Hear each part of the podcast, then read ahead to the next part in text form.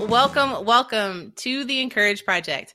I'm Amy Fairchild, and I am having such a hard time containing myself today because my friend Barbie Berg is with me today. And oh my gosh, y'all, everyone needs a friend who no matter what you do, no matter how badly you screw up, no matter no matter how much you succeed, no matter how icky you look after 3 days cooped up in an apartment in a blizzard, no matter everyone needs a friend like that. And Barbie and I have been friends close to 20 years and I'm so excited for her to share her journey to, to greatness with you all today.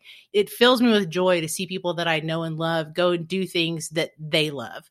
And that's part of what the Encourage Project is all about, is sharing stories of people where you can kind of go, huh, maybe I could do something like that too. So before we dive into that, wherever you're listening to us, whatever platform you're listening to, hit subscribe. The Encourage Project community is growing all the time and everyone is welcome. And if you love what you hear today, give us a review, give us feedback, send us some comments, and share the episode with others, share the podcast with others. We, we want to share the love.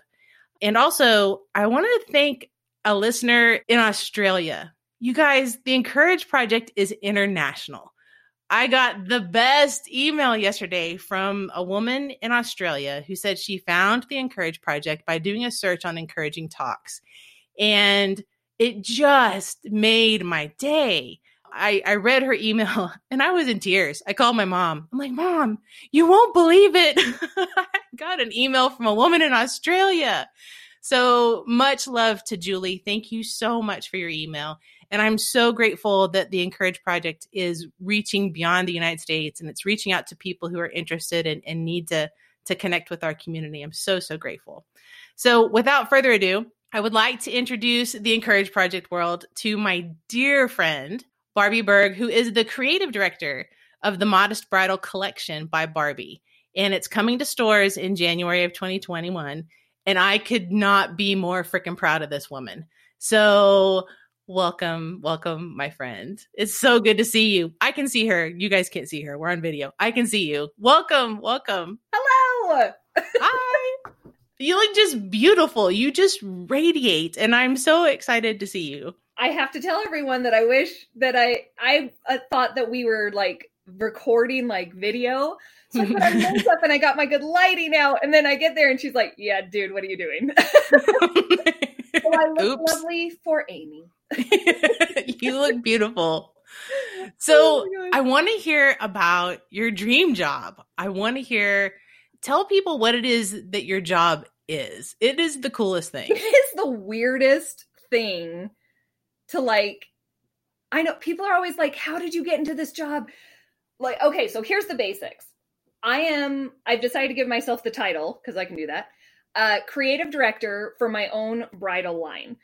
So, what I do is I design it, I sell it to stores. I'm a wholesaler, so I don't sell directly to brides.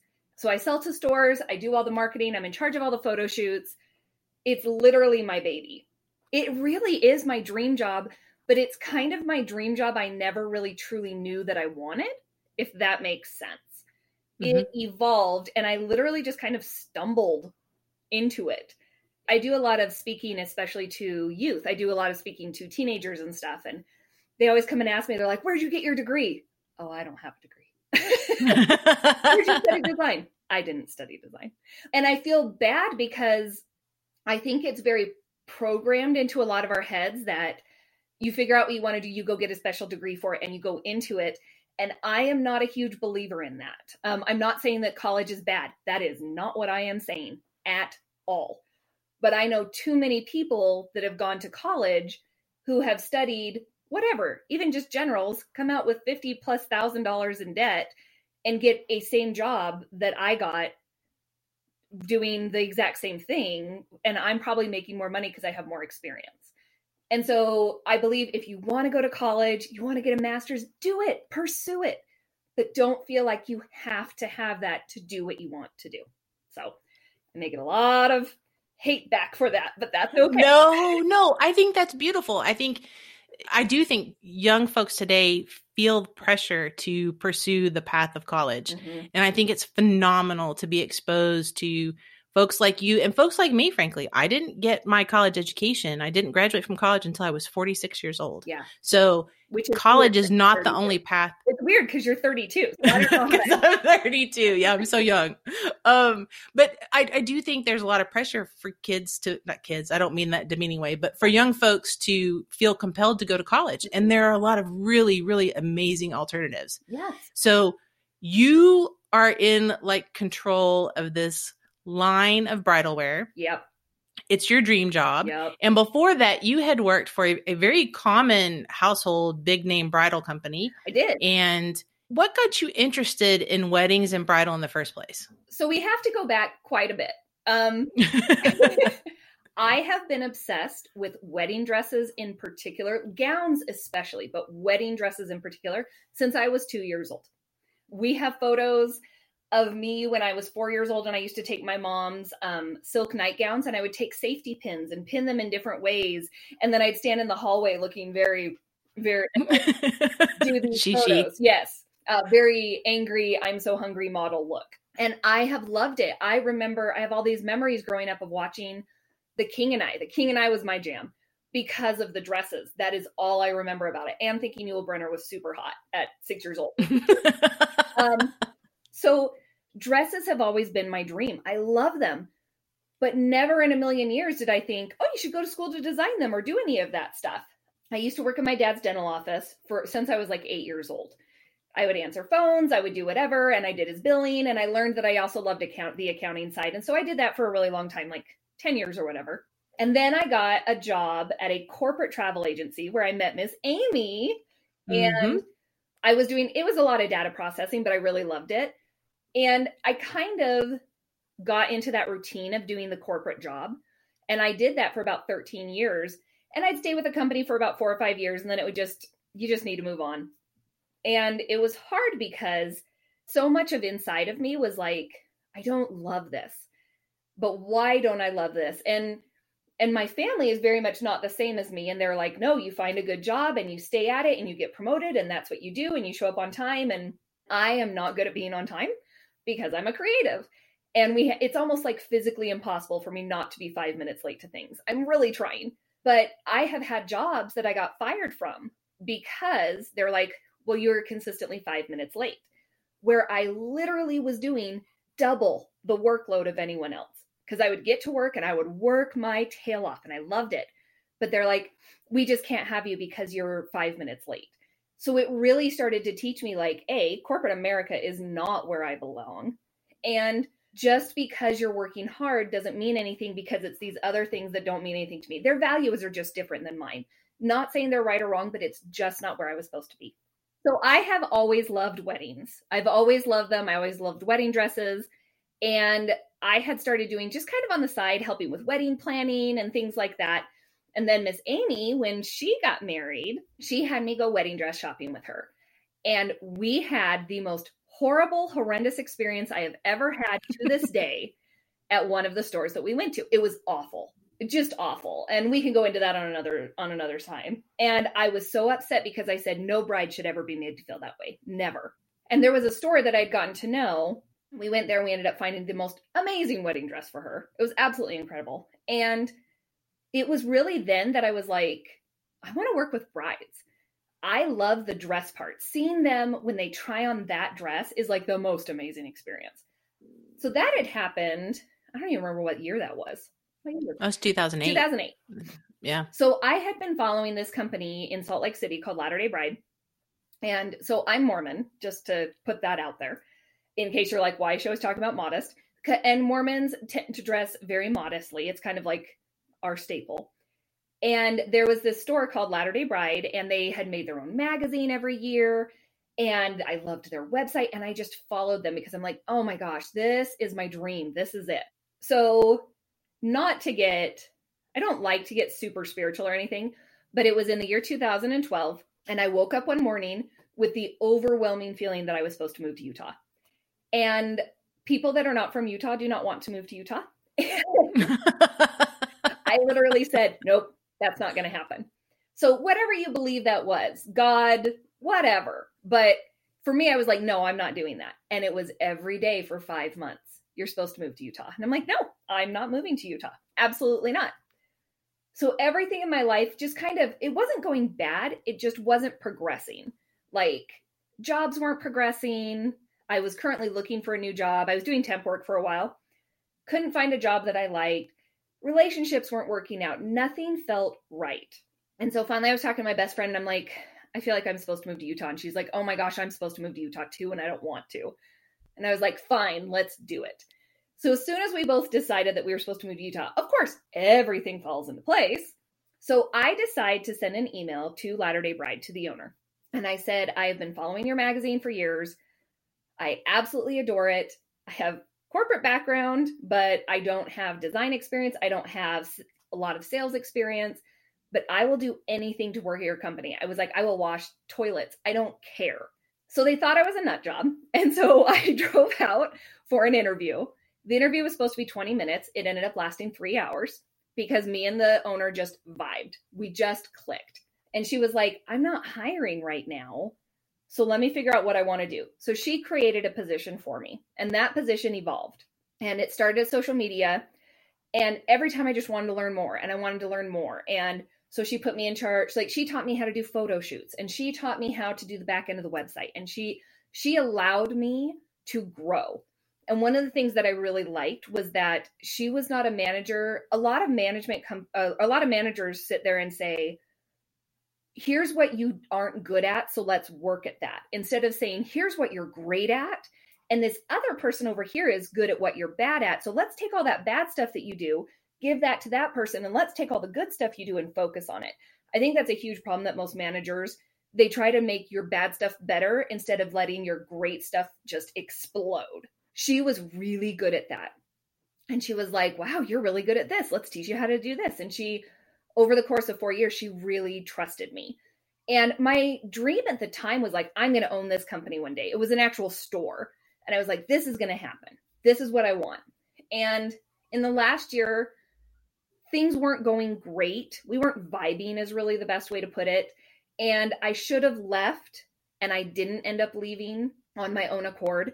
And I look back at it and I'm like, you know what? I should have listened to my gut, but it's okay. It ended not well, unfortunately. I have nothing but respect for them and everything, but hey, time to move on. So I was kind of sitting around going, well, what the crap am I supposed to do now? Like that dream that I had is is gone. What am I supposed to do? And so I kind of heard through a few people that this company, and I'll just say it was Mon Cherie, they uh, it was a bridal company and they were thinking about doing a modest line. So modest dresses are mostly for Mormons, evangelicals, sometimes Southern Baptists. You'll get a lot of Mennonites. So people that have really the stricter modesty standards, but they're not like Muslim where it has to be all the way up. So they're looking for a little bit more fashion forward. So again, like I did with my last job, I decided to send an email to the CEO. Just go to the top. Apparently, that's how you get jobs. And so I sent an email and I said, "Hey, would you be interested in having me consult? What would you want? Like, I here's my qualifications. And I had at my last job, I had 15 people write me letters of recommendation because I was like, you know what, I'm going to need these. Always get letters of recommendation. They will speak stronger for you than just about anything you can imagine.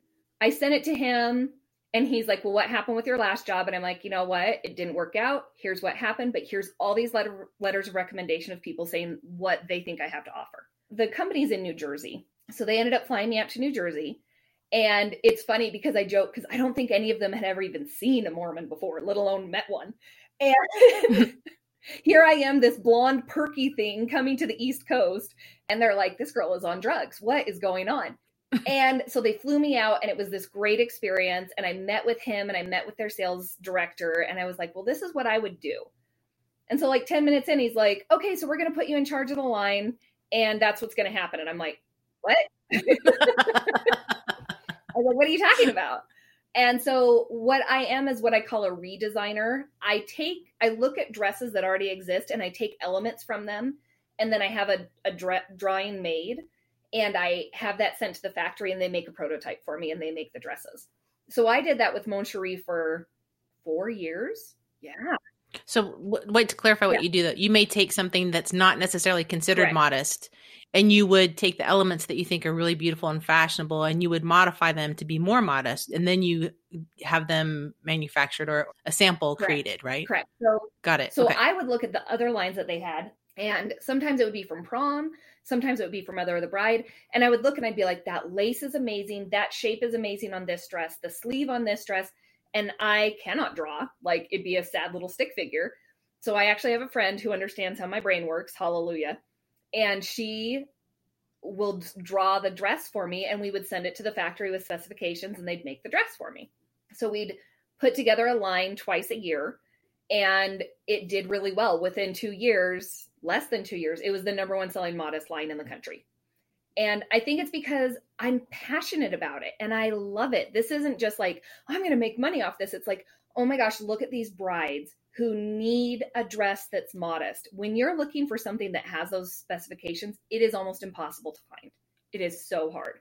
Unfortunately covid happened and they started shutting everything down in March. And because headquarters is in New Jersey, they really got shut down. So they laid off a ton of their staff, and it was with the hope that I'd come back. But um, really, it just didn't work out. Like, I don't think they're able to bring anybody back. But they're still running as a company, they have other amazing lines. So I had been talking to this company, and they're a much smaller private line, which means that they don't advertise they just let the stores do their advertising for them. And they were like, We'd love for you to do a modest line for us. And I was like, Well, okay, let me look at this. And it's a different pay structure. And so a lot of scary things.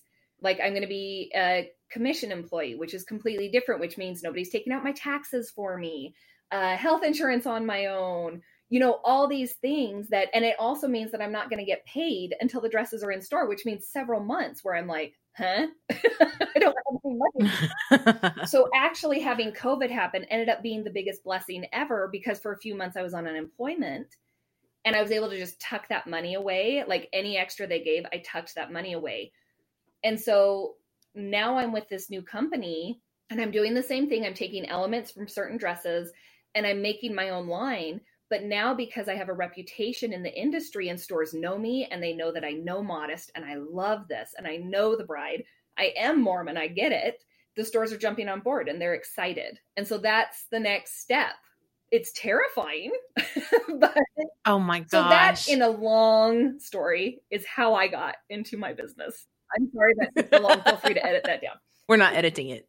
But I, I love there's so many things that I love about your story. There are two things in particular that I want to talk more about. The first is when you decided to move to Mhm. Utah. So one of the things that that I've shared on a previous episode, um, in fact, it was how I came to pursue the Encourage Project. It came to me in a dream, which is, sounds so bizarre, but it did. One of the things that I that I often encourage people to do is to get in quiet and listen to the signs or the or the messages that the universe or God or whatever is your spiritual connection is trying to send you. And oftentimes we know that there's something that should happen and we're like, "Oh no. Uh, nope, I'm not listening. I don't believe it. I'm not listening." And and just like you described and I loved hearing this, when you listened to what was right for you, all the other things started to fall in place. And there's all kinds of explanations for why that that could have occurred that way. But i have experienced the same thing. When i listen to what i know in my body and soul is right for me all the other things start falling into place. That's one thing that i love about your story. The other thing i love about your story is that you don't have a design background you don't you don't technically have a college education you don't have um, or didn't in the beginning have experience and the way you got that experience was frankly by asking for it you know, oftentimes people will say to me, well, you know, the opportunities just haven't presented themselves. And my question always is, what opportunities have you encouraged to come your way? Yeah. How many people have you reached out to? How many people have you networked with? How many people have you introduced yourself to because you're at a party with them and they're doing something cool that you might be interested in? You know, yes, I believe that the universe and, and, and those things bring us opportunities. And I also believe it is incumbent upon us when we want to do something different and something unknown to kind of extend an olive branch to the universe and say, Hey, I'll, I'll go, I'll go turn over some rocks if you'll show me something. Right. So I love, I love, you're like, I'm just going to email the CEO. Let's just go to the top. I absolutely love that about you. I love it. Well, thank oh, you. You're welcome. I'm first of, and I need to say this if I haven't said it already. I'm so proud of you. I'm so ridiculously proud of you. Barbie mentioned that we've been friends almost 20 years. And our friendship in the beginning was very much one based on partying and and young single women having yeah. fun is what that was based on. Yes. So we both have grown a lot in 20 years. We're grown ups now. Um, kind of. we're both we're both single and yep. still fun, but we're yep. grown up. it's just how it is. Now we, you know, have to pay bills and all that. that's, right, that's right. Pay mortgages. It's yep. True. So it didn't sound like you had a perfect plan when no, you started. I don't. Does anybody like? Mm. Honestly, one of the things that I like to read about is I read an article a really long time ago, and I wish I could quote it, but it talked about how sometimes companies need to hire a CEO that knows how to fail because until you know how to fail, you have a very one track kind of understanding of things. But until you have failed and failed hard, you really don't understand. And you also don't understand that you will survive through it. And so mm. I never have a perfect plan. I never have any idea. And it's always actually with me. Now, this is just a Barbie thing. This is not an everybody thing. But for me, I found when I push for something too hard, and it's something that I'm like, no, but I want it, even though my gut's like, are you, do you really want it? Or is this just something that you think you want? as soon as I start pushing for it too hard, that's when things kind of explode and go not really well. So I have to take a step back and just kind of put it out there, call it the universe, call it God, whatever you want to do. For me, it's like I just put it on in God and say, "Hey, you show me the direction you want this to go. I think I want it to go this way, but am I right or am I wrong?" And he really does guide me. Like I literally feel like he took me for my first job in Utah and literally just picked me up and was like, oh, okay, you're going to go here now. And now this job, he's picking me up and putting me in the next place. So it's not necessarily about having a perfect plan, it's just having a vague idea. That's my life motto. I have vague ideas. Let's, go. but see, I love that so much because, and, and you demonstrated this beautifully in your story. And it's something that I've talked about before is it doesn't have to be a perfect plan. Yeah you you get a vague idea and you take a few steps and then you go oh well yeah that was pretty good let's keep doing more of that or you go eh, that didn't work out so good i need to adjust yeah. and and i think oftentimes people get paralyzed by the thought of perfection oh, yeah. they think that holy smokes my plan needs to be entirely rock solid before i take any action and then they they unfortunately spend a lot of precious time that they could have used learning to fail yeah. as an example, that they could have used refining, uh-huh. waiting on the perfect plan to come together before they begin. So I love that you didn't have a perfect plan. Well, like, it makes me happy. You know, I really talk to people, and I'm like, when I took the ju- the decision to move to Utah, this was not a decision I made lightly. Like, I am very open about the fact that I was not making great money, but at the time, with no degree, I was like, I was making about twenty five dollars an hour, and I was like feeling good, doing great. And when I made that decision to move to Utah and was like, okay, you got to make sure this works because guess how much I made an hour? $10 an hour at my Wow. Because guess what? Doesn't make a ton of money. Wedding dress stores. By the way, please shop local businesses, people. But when I say that, like, it was me jumping into something blindly, it was. And I literally just had to have faith that it's going to work out and it's going to be okay. And I never was in need of anything. I was okay. Wow. So if you think about taking that that leap of faith, once you've done that, what skills or traits or qualities do you think helped you succeed in addition to being able to take that step out on faith? What do you think helped you succeed so far? You know, one of the big things for me is being able to take a no is a big thing to learn. And so I'm someone that I will come up with a hundred ideas and some people refine this one idea and then they go and they show it to somebody. And if they say no, then it almost like devastates them. Again, I think it's better to have almost a vague idea and have a hundred vague ideas and then take it to your boss, take it to whoever. My old boss at Latter day Bride used to call me the most annoying but effective squeaky wheel she'd ever met. she's like, holy crap, you bring me so many ideas. And you just kind of like keep going and keep going. But out of those 100 ideas, 20 of them will work. 20 of them she'll say yes to. But if you really stopped and were like, oh, but 80 they said no to, stop. Push those to the side. Focus on what's going right. But learning to take a no or learning to take a no, but refine it in this way, move it this way, understanding where other people are coming from, and really realizing that you do not have all the answers. And it's okay to go to a mentor, to go to somebody and listen to them because they're seeing it from a different point of view. Now, if they're talking to you and saying this isn't going to work because you suck in general, that's not a mentor to have. Maybe let's go away from that person. but if they're going to you and they're saying, you know, I like this plan. You need to focus more on the financials because financially it's not making sense. So maybe do A, B, and C. Some people will look at that and say, well, they said no. And so now my life is devastated. If I had done that, I would be still under a rock for a long time. but it's really just a matter of, okay, that didn't work. Let's move to the next thing. The other thing is, I think yes, I'm awfully perky. I understand. Actually, I think my perkiness and my optimism comes as a negative in a lot of ways, especially when I worked with people on the East Coast. They all thought I was on drugs and trying to, they all actually thought I was trying to scam them, which I thought was very interesting. That's wow. very much Northeastern mindset.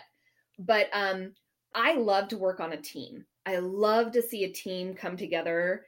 And so being okay with the circumstances you're given, like whether it's being alone, being on a team, being with one person, learn to work with the people around you, and that will take you further than you'd ever realize. Wow. I really love what you said about getting okay with no. And it's interesting.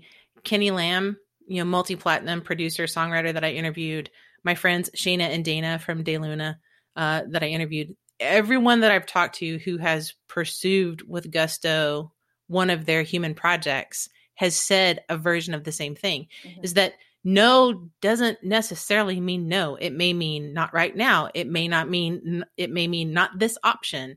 It may mean, yeah, go reconsider. And I, I agree with you. For me, getting comfortable with no, it was difficult in the beginning. It was difficult because because it can feel very personal. Yeah. It can feel like when you put an idea out there, it can feel like you've exposed some of yourself and you're being judged, and it can feel uncomfortable.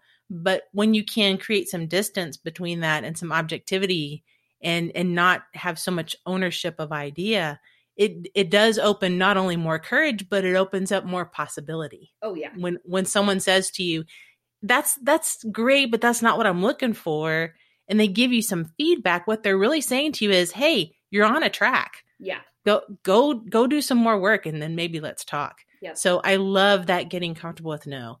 And I love that you said about being okay working in whatever environment it is mm-hmm. with people, small teams, large teams, being okay. It can be challenging for folks who, particularly folks who, like you, are very social. Yeah. See, you and I are are polar opposites in that regard. While I I am very social, I am an introvert, and I do not get my energy from being around people like Barbie does. I do. Even this, I'm like filling up my tank. Yeah. so yeah. So there you go. That's the Barbieisms for the day.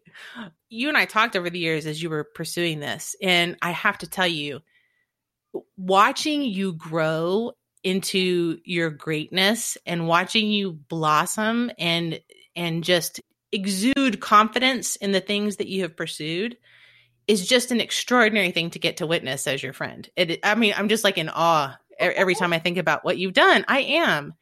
And I know that there were times in that journey where it had to have been really shitty. It had to have been really challenging. It yeah. had to have been really disheartening.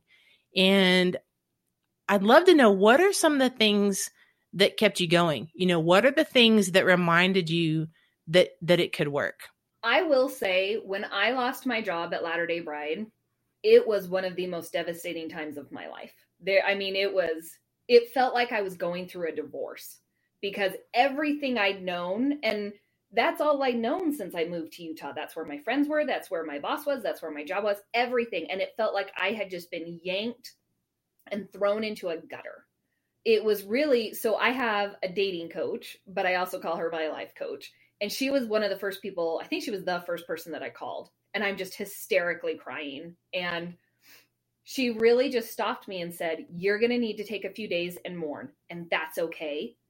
But she said, You need to understand. She said, I feel so overwhelmed right now that this is just the first step in another place. And kind of thinking back into my past, you really just have to look at life is almost like playing a game of bigger and better. That sometimes you have to give up that thing that you really just clutch too desperately to get to the bigger and better. And so, for some reason, having her just kind of help me almost snap out of it a little. But having those support systems, having people around you that you can call, I know that's not quite the answer that you're probably looking for, but realizing that there are bigger and better things out there and it's okay to mourn them. That's my other thing is when things don't go the way that you want to, it's okay to mourn them and to grieve them and then to reevaluate and move forward. I love that. I love that so much because I do think there is a notion, eh, particularly in the United States, that the only feelings that are worthwhile feelings are happy feelings. Yeah. That if you're not positive, happy, rainbows, and unicorns all the time, then whatever you feel is invalid. And that's just not the case. Not the case. And what I have found is when I take the time to do what you said, when I take the time to to sometimes I wallow in self-pity for a moment, whatever it is, right? Whatever it is. But when I it when I take that time to let myself feel whatever it is I'm feeling badly about and and not judge myself and not say, "Oh, Amy, you need to snap out of it," or "Oh, Amy, you need to be positive because people think you're always optimistic." When I get real with myself, what I have found is I tend to move forward faster and I tend to actually feel more energetic when I'm finished. Yeah. It's not like I'm holding in all this stuff because you know, like when you're holding in a sneeze, you're just like twitching because you don't want to let it come out. That's kind of how bad feelings feel, right? it's, it's like, don't let me sneeze. It's the same kind of thing. It can feel very like you're going to explode. Yeah. Very forced and looks real weird. it looks awful. Yeah, so in an appropriate way. In an appropriate way, yes. Let the feelings out in an appropriate way. So I love I love that so much that you shared that you shared that.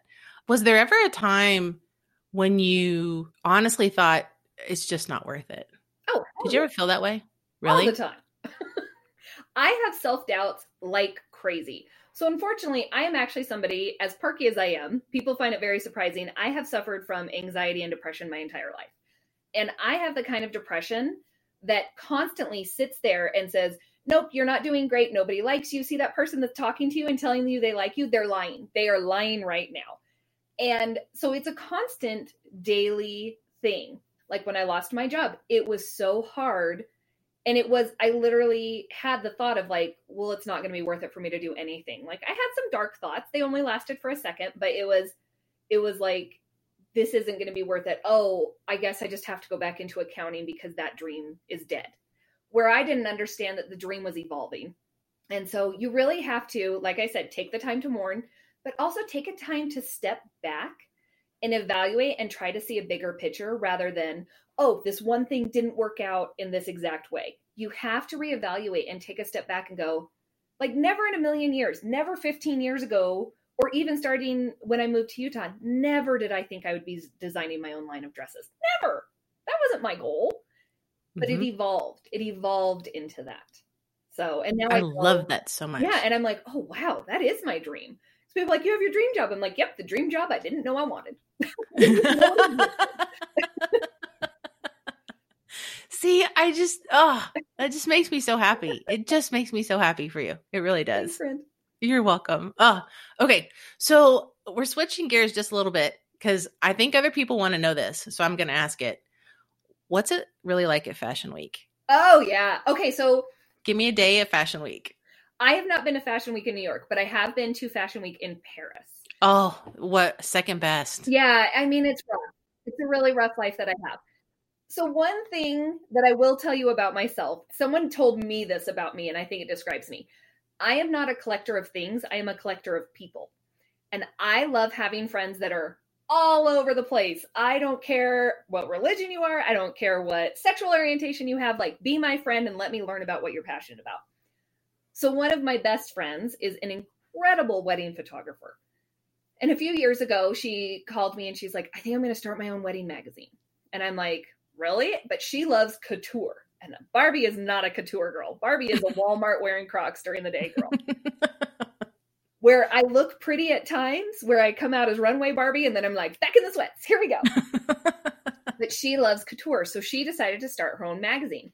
And the main reason she wanted to start her magazine was A, to show beautiful things, but because she wanted to make contacts and be able to experience more amazing things in life. Because with a press pass, you can do a lot more cool things. So, one of the things she wanted to do was she wanted to go to Paris Fashion Week. I decided to go with her one year. It's been like three or four years the first time I went.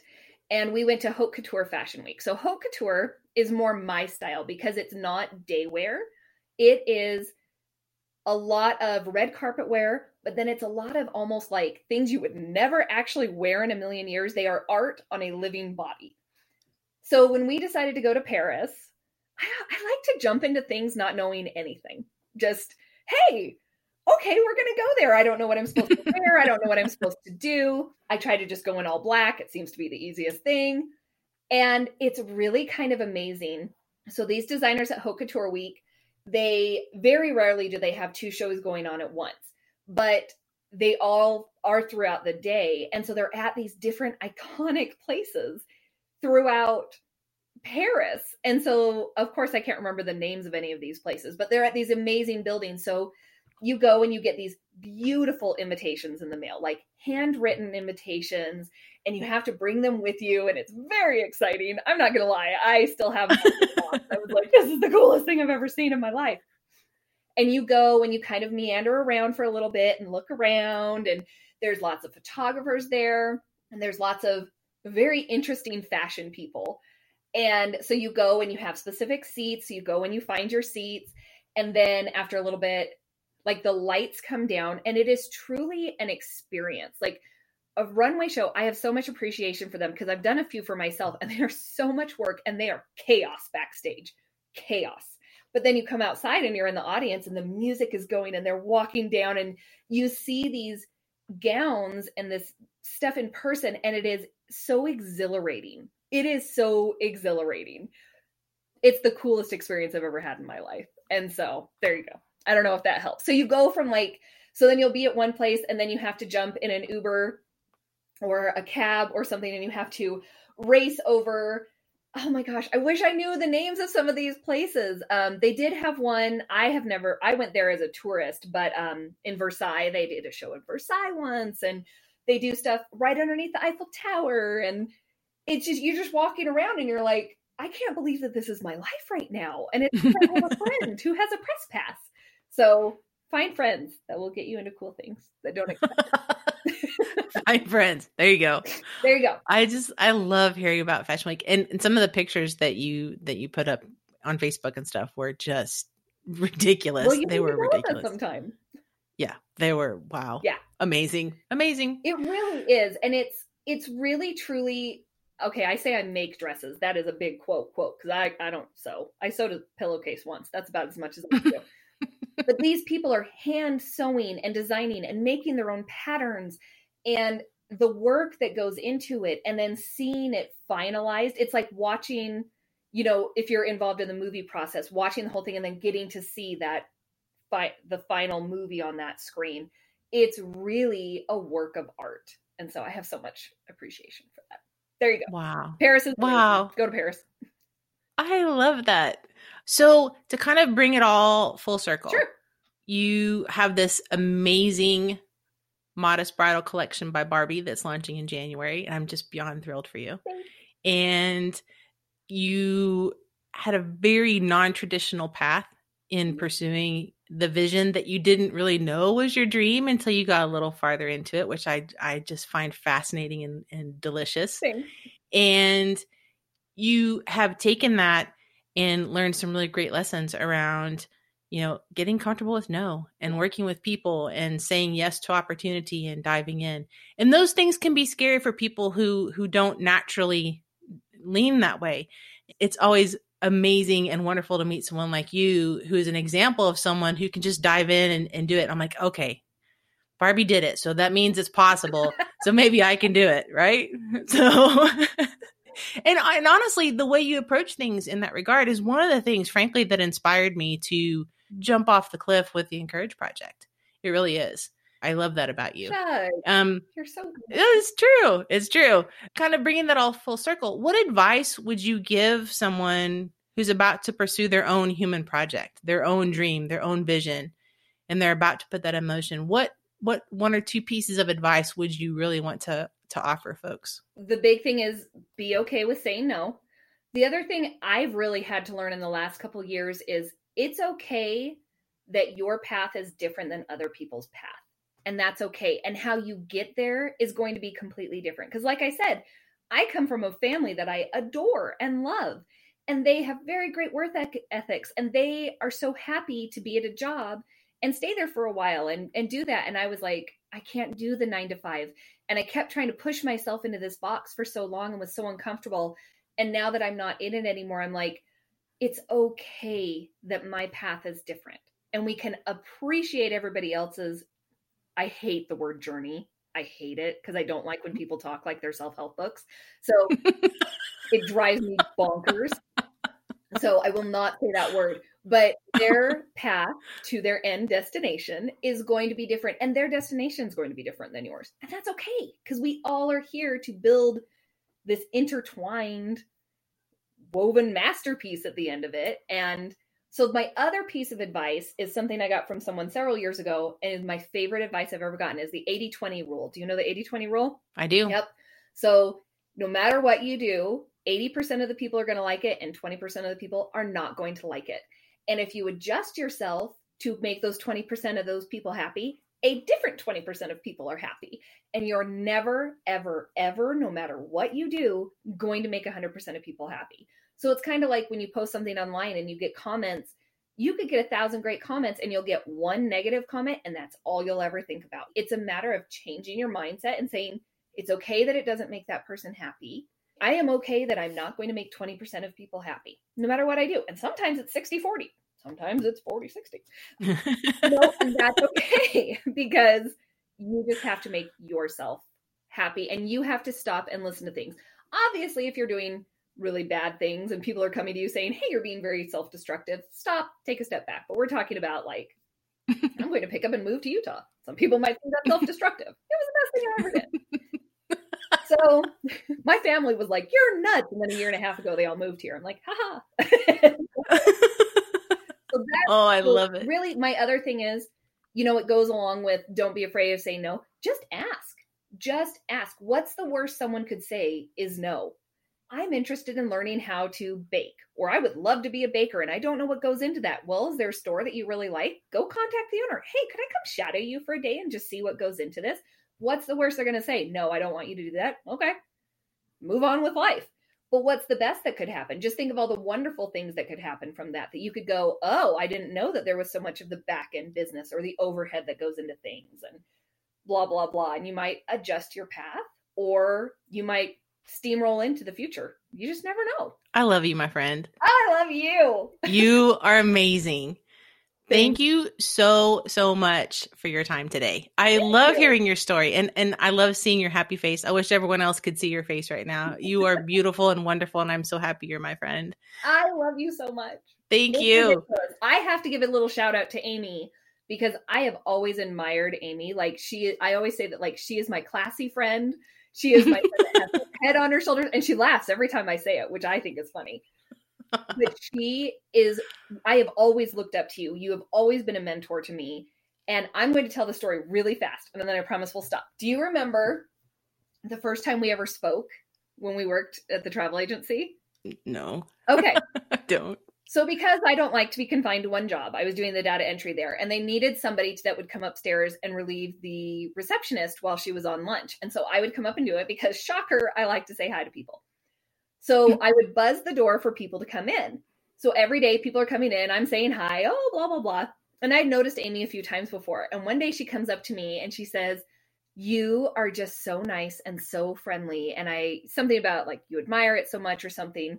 And of course, your natural reaction, a lot of us, is to be like, no, I'm not. I'm not great, blah, blah, blah.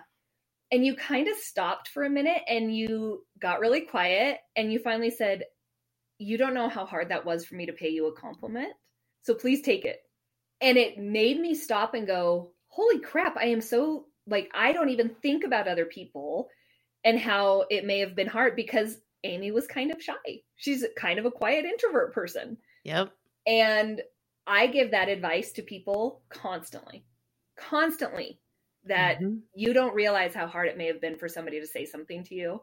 So take it. So there you go. So Amy is wonderful and amazing. And this project they are doing is so unbelievable. When she told me about it a couple months ago, it was like my soul was like, yes, I can't wait to see this. You are so sweet. Thank you. Thank you for saying that.